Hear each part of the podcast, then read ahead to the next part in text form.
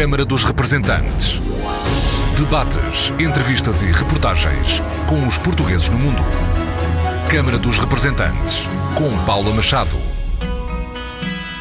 Olá, bem-vindos ao Câmara dos Representantes. O apelo ao voto dos portugueses no estrangeiro nas eleições europeias e legislativas é a mensagem dos conselheiros das comunidades da Europa. Luísa Semedo, presidente do Conselho Regional da Europa, do Conselho das Comunidades Portuguesas. Votar, aproveitar este direito que finalmente conseguimos alcançar e mostrar que nos interessamos por Portugal e que nos interessamos pela nossa vida lá fora, pela vida dos nossos filhos, o nosso sentimento ainda de filiação à pátria, se assim se pode dizer, e que o voto é uma dessas vias, mostrar que de facto somos portugueses como qualquer outro. O Brexit, o atraso na atribuição de pensões a imigrantes com carreira contributiva em Portugal, o ensino da língua portuguesa e a nova lei eleitoral foram temas em cima da mesa da reunião do Conselho Regional da Europa do Conselho das Comunidades Portuguesas de 28 de fevereiro e 1 de março. Um encontro que vamos revisitar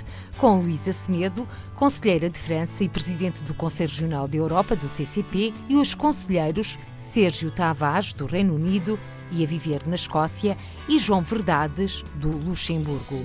Desde já, obrigada por terem aceito o nosso convite para a Câmara dos Representantes. Apesar do cansaço notório, recordo que este programa, por motivos de programação, só irá ser transmitido a 14 de março, 14 dias depois da nossa conversa. E começo por si, Luísa Semedo, eleita por França e que foi reconduzida na presidência do Conselho Regional da Europa, tal como o conselheiro da Suécia, Amadeu Batel, no cargo de secretário. Luísa Semedo, que balanço faz destes dois dias de trabalho do Conselho Regional da Europa, do Conselho das Comunidades Portuguesas? O balanço, eu diria que é positivo. Foi, foram dois dias muito preenchidos, com, com muitas temáticas. Foi um momento para pôr em dia várias questões que tinham ficado durante o ano, não é? É um momento para nos encontrarmos e podermos, de facto, discutir entre nós de viva voz. É, é completamente diferente, não é? De, de e-mails e de messengers e etc. Portanto, entre nós penso que foi muito positivo, entre os conselheiros, como sempre um, um ambiente muito cordial e muito construtivo dentro do, do, do CCP, do Conselho Regional da Europa. Um dado novo neste Conselho Regional da Europa é que, para além de encontros com os deputados, também tiveram elementos representativos da sociedade civil, como a CGTP, também do Observatório de Imigração, porque o Conselho Regional da Europa fez questão de convidar todos aqueles que trabalham com as temáticas das comunidades portuguesas. É muito importante. Os conselheiros estão, eh, de facto, no terreno e eh, em contacto com, com as comunidades e são eh, os interlocutores óbvios, mas há certas questões que são estudadas de outra forma e também são interessantes para nós. Por exemplo, o Observatório da Imigração faz estudos sobre questões que têm a ver com a imigração que nos podem ajudar a nós a fazer, por exemplo, pareceres, fazer recomendações e isso é muito importante haver esta ligação entre o terreno, de facto, e depois os estudos académicos académicos e investigação. Luísa Semedo, neste Conselho Regional da Europa houve temas pelos quais os conselheiros eleitos debateram mais e estiveram e refletiram mais. Isto numa altura em que o Brexit eh, está à porta, língua portuguesa, segurança social. Gostava então que me traçasse a este nível quais foram as principais temáticas e conclusões. De facto, nós escolhemos para o nosso programa três painéis temáticos: a língua e ensino, a lei e identidade do CCP e a nova lei eleitoral. E, portanto, são temáticas que são estruturais e muito importantes para, para as nossas comunidades. E que conclusões é que tiraram dessas temáticas e desse debate? Eu, eu, diria que as, uma das conclusões é que, de facto, há vários problemas que se têm arrastado durante todos estes anos e que continuam sem solução. Isso foi algo que saiu de, de várias intervenções dos conselheiros, muitos deles que já estão aqui até há, há, bem mais anos do que eu e que dizem nós continuamos a, a batalhar pelas mesmas questões que batalhávamos há 10, há 20 anos. Portanto, isso é algo, eu diria quase problemas estruturais que não, que não são resolvidos porque não há vontade política uh, e não há uma verdadeira consideração das comunidades uh, portuguesas. Está a referir-se concretamente ao funcionamento e à autonomia do Conselho das Comunidades Portuguesas? Sim, sem dúvida. Nós temos grandes problemas, por exemplo, orçamentais, que continuam a não ser resolvidos. Nas questões do ensino, a mesma coisa. Por exemplo, a Suíça já há vários anos que alerta para, para questões de calendário que, e logísticas que não são resolvidas. Os serviços já, já foram avisados várias vezes, é quase uma questão de bom senso e continuam a não ter a solução. E quanto à língua portuguesa no seu todo na Europa, qual foi o diagnóstico feito pelos conselheiros? Nós continuamos com os mesmos problemas que é, não, não conseguimos manter uma continuidade no ensino, não conseguimos fazer com que os filhos dos portugueses consigam, eh, desde do pré-escolar até ao fim do liceu, não conseguimos ter esta continuidade no ensino em que, em que as crianças continuem a ter um ensino de qualidade do princípio até ao fim. Por falar nessa continuidade, a verdade é que França, o país pelo qual foi eleita, agora a modalidade de ensino, portanto, é o ensino integrado, não obstante a rede EPE. Há avanços, nós temos, isso é uma das coisas que nós nos podemos dar conta dentro do Conselho da Europa, é que de facto há uns que são mais bem servidos do que outros nestas matérias. E de facto a França ainda há muito para fazer, mas é de facto uma das mais bem servidas uh, nesse campo. Agora é preciso ver que, obviamente, as escolas integradas, onde há esse ensino integrado, ainda são escassas e é preciso ainda batalhar muito por isso. E nós agora temos um problema em relação ao, ao que nós chamamos lá o BAC, que é o diploma uh, que é necessário para, por exemplo, ir para a universidade, em que uh, o português vai ser posto de lado em detrimento de outras, de outras línguas que são consideradas prioritárias. As autoridades francesas que fizeram uma refundação do BAC e então o, o português está, de certa forma, em perigo por causa dessa, dessa nova medida. Numa altura em que a língua portuguesa está na moda, parece um contrassenso. Isso, com os contrassensos nós já estamos habituados, sem dúvida. O que é importante é que, de facto, aqui do nosso lado, o governo português continua a batalhar, continua a batalhar. Nós já o fazemos, não é, a nível associativo, sobretudo aquelas associações que, que trabalham diretamente com a língua portuguesa, mas é, seria importante ter o, apoio também do, do, governo português. E agora, mudando de país, mas continuando com a língua portuguesa em pano de fundo, João Verdades, conselheiro das comunidades eleito pelo Luxemburgo, um projeto piloto que foi lançado no Grão-Ducado e agora se vai estender à África do Sul e tudo indica à Suíça, os cursos complementares. Como é que a comunidade está a reagir a estas várias modalidades de ensino português no Luxemburgo? Eu acho que é importante haver uma uniformização na qualidade do ensino do português no Luxemburgo. Pelo que me apercebi, há de facto projeto piloto a decorrer na África do Sul e que aparentemente será essa metodologia implementada no Luxemburgo. De referir também que o protocolo eh, relativo ao ensino da língua portuguesa assinado entre o Estado português e o Estado luxemburguês será renegociado este ano, uma vez que o mesmo eh, tem o seu termo eh, este ano. Portanto, significa que o governo terá que fazer, terá que garantir a qualidade do ensino da língua portuguesa no Luxemburgo e garantir uma estabilidade, porque o Luxemburgo é um caso paradigmático. São as, as escolas onde esse ensino é lecionado são controladas pelas câmaras municipais e há muita resistência local, por vezes, em ter conteúdos em língua portuguesa. E isso é um paradigma que tem que se combater e, e vencer por intermédio da cooperação entre os dois Estados. Num país em que 22% da população ativa é portuguesa e se fala de integração, a verdade é que essa integração fica aquém das expectativas ou aquém da realidade? Fica, porque o próprio ensino é feito de uma forma um bocado estranha, em que crianças com 10 anos são canalizadas para percursos educativos que, na minha ótica, não fazem qualquer tipo de sentido. Não conheço nenhuma realidade igual a esta na, na Europa. Espanta-me que no ensino profissional e técnico-profissional a grande maioria dos alunos sejam portugueses. Portanto, eu acho que haveria, deveria de existir aqui uma situação de igualdade para que uh, as crianças portuguesas pudessem também chegar ao, ao, chamado liceu clássico para aqueles que querem chegar à universidade. A outra forma de, de, resolver esta questão é meter as crianças a estudar em escolas ou na Bélgica ou no norte de França. Mas existe logo uma barreira por ser de outra nacionalidade, sendo que estamos a falar também de luso-descendentes, luso-luxemburgueses? Existe uma barreira linguística onde uh, as crianças são emergidas na língua alemã e é aí que uh, os problemas uh, surgem. Para as crianças que vão para o Luxemburgo já com algum percurso educativo daqui de Portugal, elas são inseridas em cursos de introdução à língua francesa durante um ou dois anos, mas depois vão logo dar um mergulho na bela língua alemã. Existe ensino da língua portuguesa na Escócia, Sérgio Tavares? Existe, mas de uma forma muito inorgânica e que, que, tem origens em iniciativas que vieram da própria sociedade civil, como por exemplo grupos de paz em Edimburgo que se organizaram para criar estruturas que permitissem que os seus filhos tivessem português. Porque neste momento na Escócia, apesar do Reino Unido fazer parte da rede EPE, ensino português no estrangeiro, não existem eh, professores a dar aulas oficialmente. Uh, não, uh, mesmo este conjunto de pais que está em Edimburgo tem algum já apoio do Camões, mas ainda não a nível do ensino, tanto quanto sei. Acha que se existisse um maior apoio, existiriam também mais pessoas, crianças e adultos interessados na aprendizagem da língua portuguesa? Julgo que sim, e por isso é que eu tenho tentado, por exemplo, que haja algum apoio para iniciativas precisamente a nível comunitário e a nível até quase informal, que permitissem depois começar a gerar uma escala maior para permitir uma, uma resposta mais integrada e mais abrangente. Sérgio Tavares, permanências consulares na Escócia para quando? O atual calendário para este ano começa em abril, em, em, Glasgow. Depois, pela primeira vez, vai haver uma permanência consular em Aberdeen em junho e depois a última permanência que está prevista neste momento para este ano é em Edimburgo em outubro.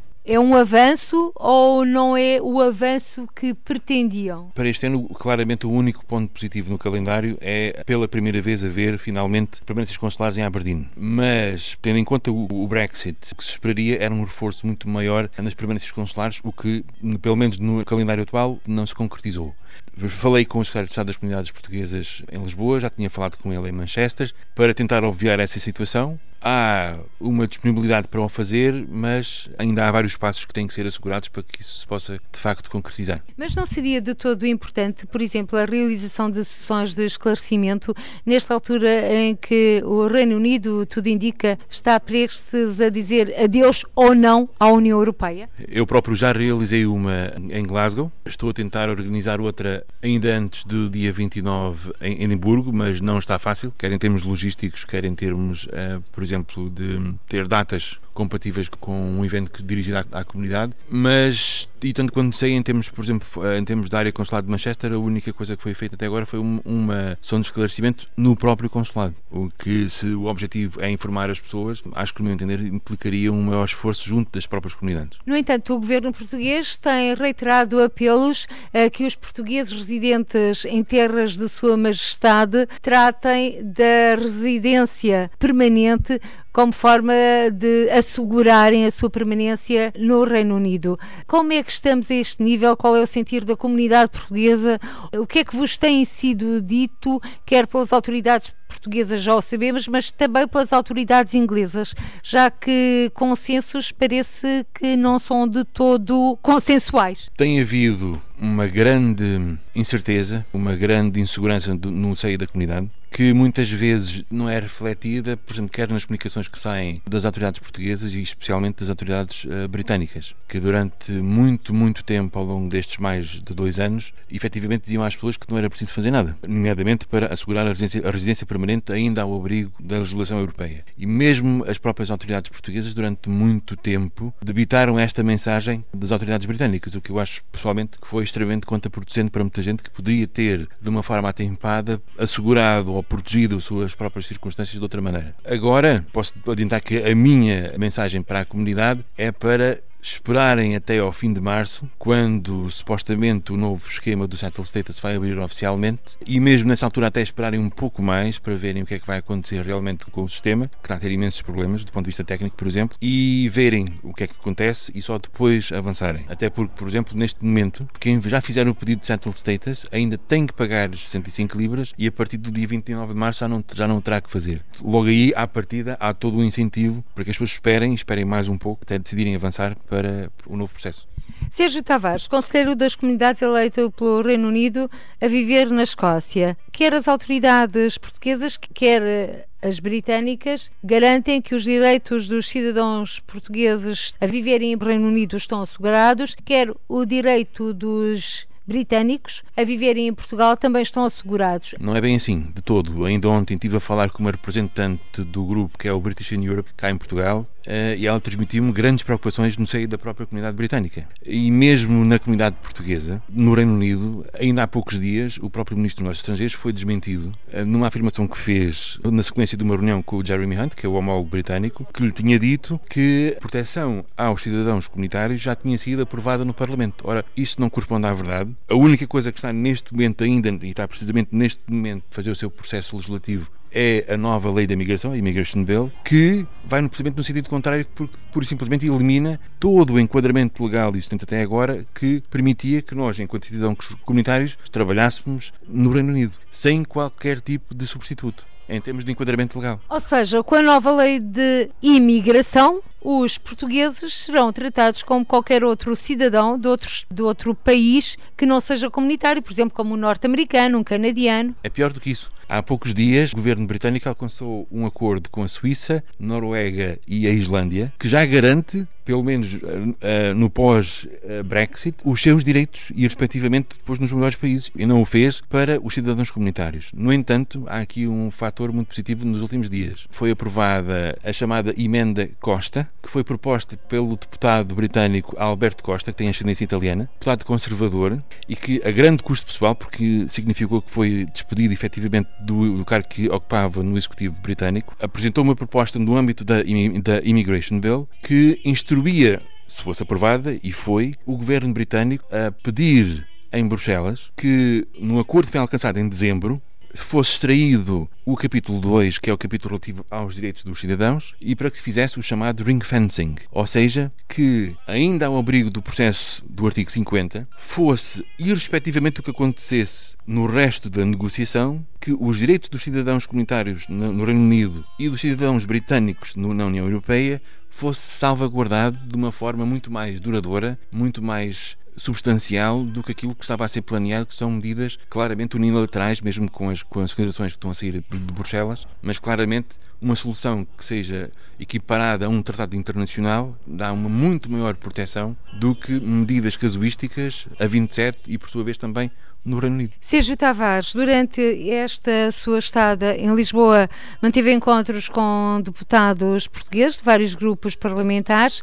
Aliás, houve mesmo uma reunião em sede de comissão parlamentar sobre o Brexit. Tive consciência de que os parlamentares portugueses estão informados do que se está a passar verdadeiramente? Eu tive a ocasião de participar na, na audição da Comissão dos Assuntos Europeus e tive a ocasião de transmitir aquilo que acabei de dizer e notei que não havia eh, um conhecimento tão integral como se pensa e até instei a própria Comissão a organizar uma visita e rapidamente ao Parlamento Britânico para falar com os seus congêneres para que se apercebam do que é que realmente está a passar. Posso dizer que eles estão a pensar ir à, Irlanda e, disse, e reforcei o ponto que fiz e faço um pequeno desvio até Londres uh, e aproveitem porque acho que vai fazer muita diferença naquilo, no trabalho que tenho que fazer depois aqui em Lisboa. Portanto, sugestões do Conselheiro das Comunidades Portuguesas Sérgio Tavares, eleito pela Escócia. João Verdades, na bagagem do Luxemburgo até Lisboa, trouxe os atrasos na atribuição de pensões a portugueses residentes no estrangeiro com carreira contributiva em Portugal. O assunto foi levantado no Luxemburgo, mas é comum uh, e transversal a vários países no mundo. Em que ponto é que estamos, já que também levou essa questão para cima da mesa desta reunião do Conselho Regional da Europa, do Conselho das Comunidades Portuguesas? Sim, é verdade, é uma questão transversal. Eh, pude verificar por intermédio das declarações dos meus colegas, quer da Suíça, quer de França, que este problema existe noutros países, no entanto, é no Luxemburgo onde se verifica uh, com maior peso toda essa questão dos atrasos. Sim. E em que é que ficamos? Ficamos que vamos demonstrar, demonstramos a preocupação e insistimos junto das entidades portuguesas, nomeadamente do Secretário de Estado, para que estas questões sejam de facto resolvidas e para que a Segurança Social portuguesa tenha a boa vontade suficiente e esteja dotada de meios técnicos para resolver esta questão dos atrasos. João Verdades, a RDP Internacional, o Secretário de Estado das Comunidades, anunciou no final deste encontro do Conselho Regional da Europa do CCP que se iriam realizar nas próximas semanas permanências consulares entre as autoridades portuguesas e luxemburguesas para acelerar este processo. Isto já é um passo positivo na resolução desta situação. É de facto um passo positivo muito uh, importante porque significa que as duas entidades públicas relativas à segurança social no Grão-Ducado e Portugal estão a comunicar em linha direta, sem intermediários e espero bem com vontade de resolver todos esses dossiês que estão em atraso, nomeadamente os mais de 460 dossiês em atraso num universo de 1700, sendo certo que se calhar na Europa existem bastantes, bastante mais dossiês em atraso. As pessoas que se cheguem para a frente e que reivindiquem os seus direitos. Luísa Semedo, esta também é uma questão que tem dominado os alertas da comunidade portuguesa em França. Quando ainda há pouco falei de, de questões que perduram e que não são resolvidas, a questão das pensões também é uma questão que perdura. Pode haver aqui o, o caso de haver um aumento do prazo, não é, de, de, espera, mas no fundo foi sempre um problema que dura há, há imenso tempo e as pessoas não vivem do ar, como é evidente, e portanto é uma questão de urgência até, porque as pessoas precisam de, deste dinheiro para comer e para viver, portanto é uma questão urgente. E nós estamos só a falar de pensões, de reformas, estamos também a falar de abonos de família e também subsídios de desemprego. Sim, sim, as pensões de reversão, há várias, vários meios de subsistência do, dos portugueses que estão lá fora, obrigações que não estão a ser cumpridas pelo Estado. Luísa Semedo, enquanto conselheira das comunidades, eu, eu, sei que é muitas vezes abordada pelos portugueses em França, portugueses que, que, se dirigem a si com algumas questões. Quais são as grandes questões que lhe colocam? É assim, eu trabalho no meio mais social e com as pessoas que estão em, em, situação de mais precariedade e, portanto, nós estamos a falar de pessoas que algumas estão na rua, algumas têm rendimentos muito baixos ou porque eh, trabalharam durante muitos anos mas não, não, não cotizaram ou foram exploradas, pessoas pessoas que vivem acidentes de trabalho e que de repente a, a, a, vida muda de um momento para o outro, ou seja, são pessoas que estão ali no limite de passar da pobreza para a exclusão total. E é, é com, este, com, este, tipo de, de, pessoas que eu lido mais uh, no meu dia a dia, e de facto isto foi uma das recomendações que eu, que eu passei no Conselho de, das Comunidades, no, na nossa reunião ao Secretário de Estado, é de facto que se olhe para estas pessoas e esta temática da precariedade e da exclusão dos portugueses residentes no estrangeiro seja de facto uma prioridade, porque nós continuamos com a narrativa dos portugueses de sucesso e eu entendo que essa narrativa também seja importante, mas estamos a esquecer toda esta franja de pessoas que vivem momentos de grande precariedade e que precisam uh, do apoio do, do Estado português. E Luísa Semedo também trouxe outra reflexão do Conselho Regional da Europa do CCP, com os olhos postos nos jovens, nos lusodescendentes. Há que repensar uma política adequada para estas novas gerações. Sim, sem dúvida. Nós, durante este último ano, emitimos vários documentos com, com várias temáticas. O nosso último foi, de facto, sobre a juventude, porque é, de facto, ali está ali uma zona cinzenta em que, sim, é muito importante os jovens, mas os jovens acabam por não ser uma massa votante. É um, um tema que fica de lado, não é? E, portanto, nós queríamos alertar para isso e dizer temos que olhar para esta, para esta juventude. São aqueles que, de facto, vão dar continuidade a Portugal nas comunidades e temos que olhar para, para esta juventude juventude e inclusive dentro do próprio CCP. Gostaríamos imenso que mais jovens uh, entrassem dentro do, do, do, CCP. E por falar nessa possibilidade de porta aberta do Conselho das Comunidades Portuguesas para o ano é ano de eleições. Certo, é ano de eleições e uh, uma das mensagens que eu tentei passar aos meus companheiros é de facto que pensemos para que todos aqueles que não, não se querem ou não podem candidatar, que pensem já no, nos próximos, na, como nós dizemos em francês, na releve, porque é muito importante que o CCP continue com pessoas convictas da importância importância do CCP. Está em crer que os portugueses residentes no estrangeiro e as novas gerações estão sensibilizadas para votar, quer para a Assembleia da República, a Presidência da República, europeias e também para o Conselho das Comunidades Portuguesas? Não, isso ainda é de facto um grande, grande desafio. Nós agora conseguimos de facto que, que a massa eleitoral seja muito maior, não é? Com o recenseamento automático, mas agora o grande desafio é de facto que as pessoas aproveitem esse instrumento para dar voz e para mostrar eh, que também são portugueses e que também têm uma voz sobre os destinos do país. Com o recenseamento automático aumentou significativamente o número de portugueses recenseados e, consequentemente, se os portugueses residentes no estrangeiro agora recenseados não forem votar, a abstenção, que agora tem sido a grande vencedora em todos os sufrágios, teme que essa abstenção seja de novo a vencedora? Claro, é sempre, eu diria, triste, quer seja nas comunidades ou quer, onde onde quer que seja, que as pessoas não, não participem uh, na vida democrática do seu país, não é? Isso é absolutamente uh, essencial. Agora, na questão das comunidades, é preciso dizer que o facto agora podermos termos o recenseamento automático era um direito, é um direito que foi pedido uh, e, portanto, não, não vamos agora entrar em questões de foi-vos dado um, um presente, agora vamos ver o que é que fazem com o presente. Não, foi-nos dado direitos, direitos aos quais temos direito, lá está, e, portanto, agora sim, é um desafio, mas não é uma obrigação obter resultados. Vamos fazer tudo para isso, mas não é, não pode haver aqui uma espécie de chantagem sobre um presente que nos tenha sido dado. Mas a questão é que também temos de repensar, ou terão de repensar, as formas de votação, já que a votação presencial, olhando o mundo e os portugueses nele, é um grande obstáculo, com exceção das eleições para a Assembleia da República, em que são eleitos quatro deputados, as restantes eleições são todas presenciais. Nós já há imenso tempo fazemos pareceres nesse sentido, nós temos uma comissão temática que trata justamente dessas questões cívicas e que fazem também as suas recomendações. Uma das recomendações é repensar, portanto, a questão do, do, do voto eletrónico online, fazer com que seja possível toda uma panóplia de maneiras de poder votar e não se restringir só a uma, porque de facto nós temos esta situação de pessoas que têm que fazer quilómetros para votar e é, é absolutamente impossível. Independentemente do, do desdobramento que possa haver de, de mesas de voto, haverá sempre pessoas que estarão longe demais para poder votar presencialmente. No caso do Luxemburgo, estas distâncias não serão tão grandes, João Verdadas. Mas antes de irmos a esta questão, vamos olhar o número de recenseados portugueses no Luxemburgo. Sim, eh, de acordo com a nova lei eleitoral, eh, temos 48.632 eh, recenseados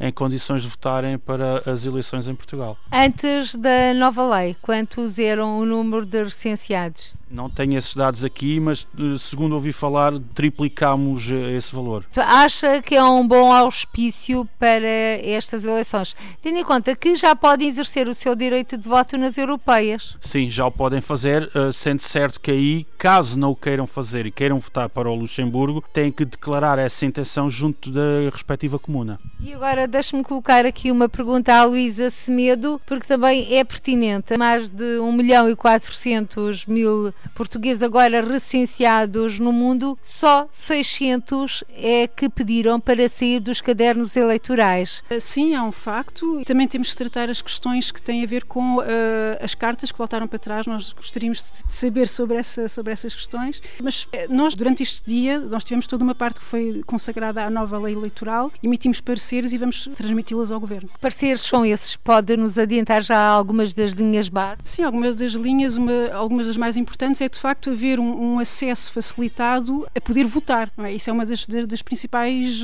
Para já, se não temos essa possibilidade, está já aí um problema. Depois há uma questão que tem a ver com a mentalidade que necessita de um estudo mais profundo, que é de facto nos nossas, eh, pelo menos eu na minha experiência com, com as comunidades europeias, com as outras em França, polaca, espanhola, italiana, eh, de facto a comunidade portuguesa é aquela que vota menos e, portanto, há aqui questões que também têm a ver com a história da comunidade, com a própria psicologia, a própria transmissão de gerações que é, é necessário ser colocada, porque enquanto não compreendermos porque é que os portugueses não votam, também será difícil fazer campanhas de apelo ao voto. Sérgio Tavares, vamos então olhar os números dos licenciados portugueses. Inicialmente, antes da nova legislação estava na, à volta das, das 3 mil e agora passou para 112 mil e o valor até já deve estar um pouco mais alto, porque os números que se têm neste momento são do fim do ano, vão ser anunciados novos números muito em breve, portanto já deve estar até um pouco mais acima disso, mas em si é interessante porque se olharmos para um número mais específico da comunidade, que anda à volta das 400 mil pessoas... Estamos a falar da comunidade portuguesa no Reino Unido. Exato.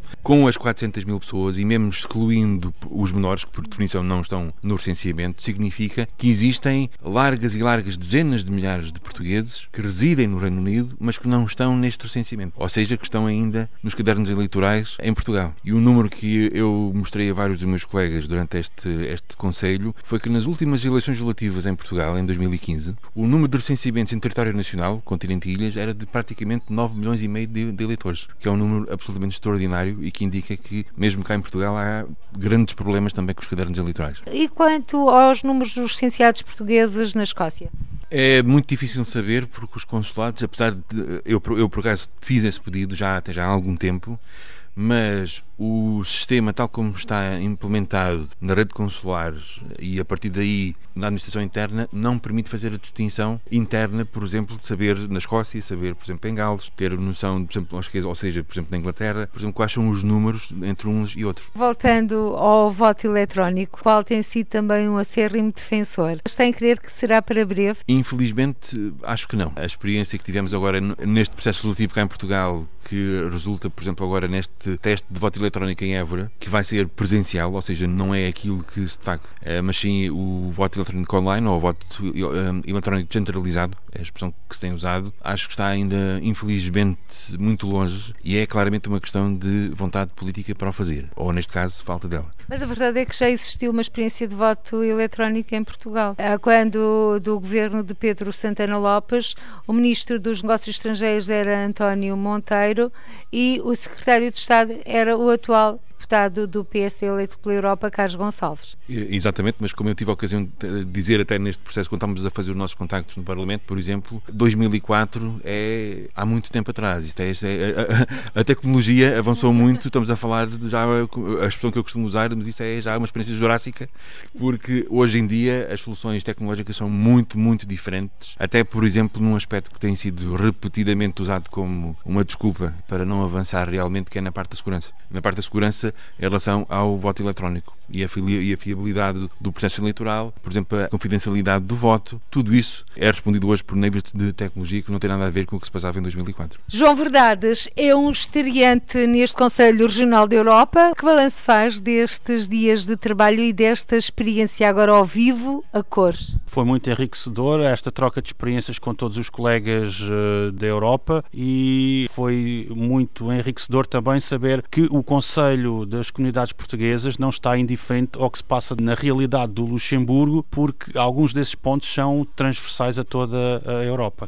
E agora, para terminar, palavra à Presidente do Conselho Regional da Europa, do Conselho das Comunidades Portuguesas, Luísa Semedo, que mensagem deixa para todos os portugueses que estão a ouvir, portugueses, lusodescendentes ou lusofalantes, por esse mundo fora? A mensagem é votar, aproveitar este direito que finalmente conseguimos alcançar e mostrar que, que sim, que, que, nos interessamos por Portugal e que nos interessamos pela nossa vida cá fora, lá fora, neste caso, pela vida dos nossos filhos, o nosso sentimento ainda de filiação à, à pátria, se assim se pode dizer, e que o voto é uma dessas, dessas vias, mostrar que de facto somos portugueses como qualquer outro. E neste sentido, o Conselho das Comunidades Portuguesas é um órgão muito importante, é um órgão de representação, porque de facto os portugueses muitas vezes não têm como chegar a quem os governa, a quem pode mudar as suas vidas. E o, CCP é o órgão que mais está perto e que mais está acessível às comunidades e, portanto, é aproveitar esta ocasião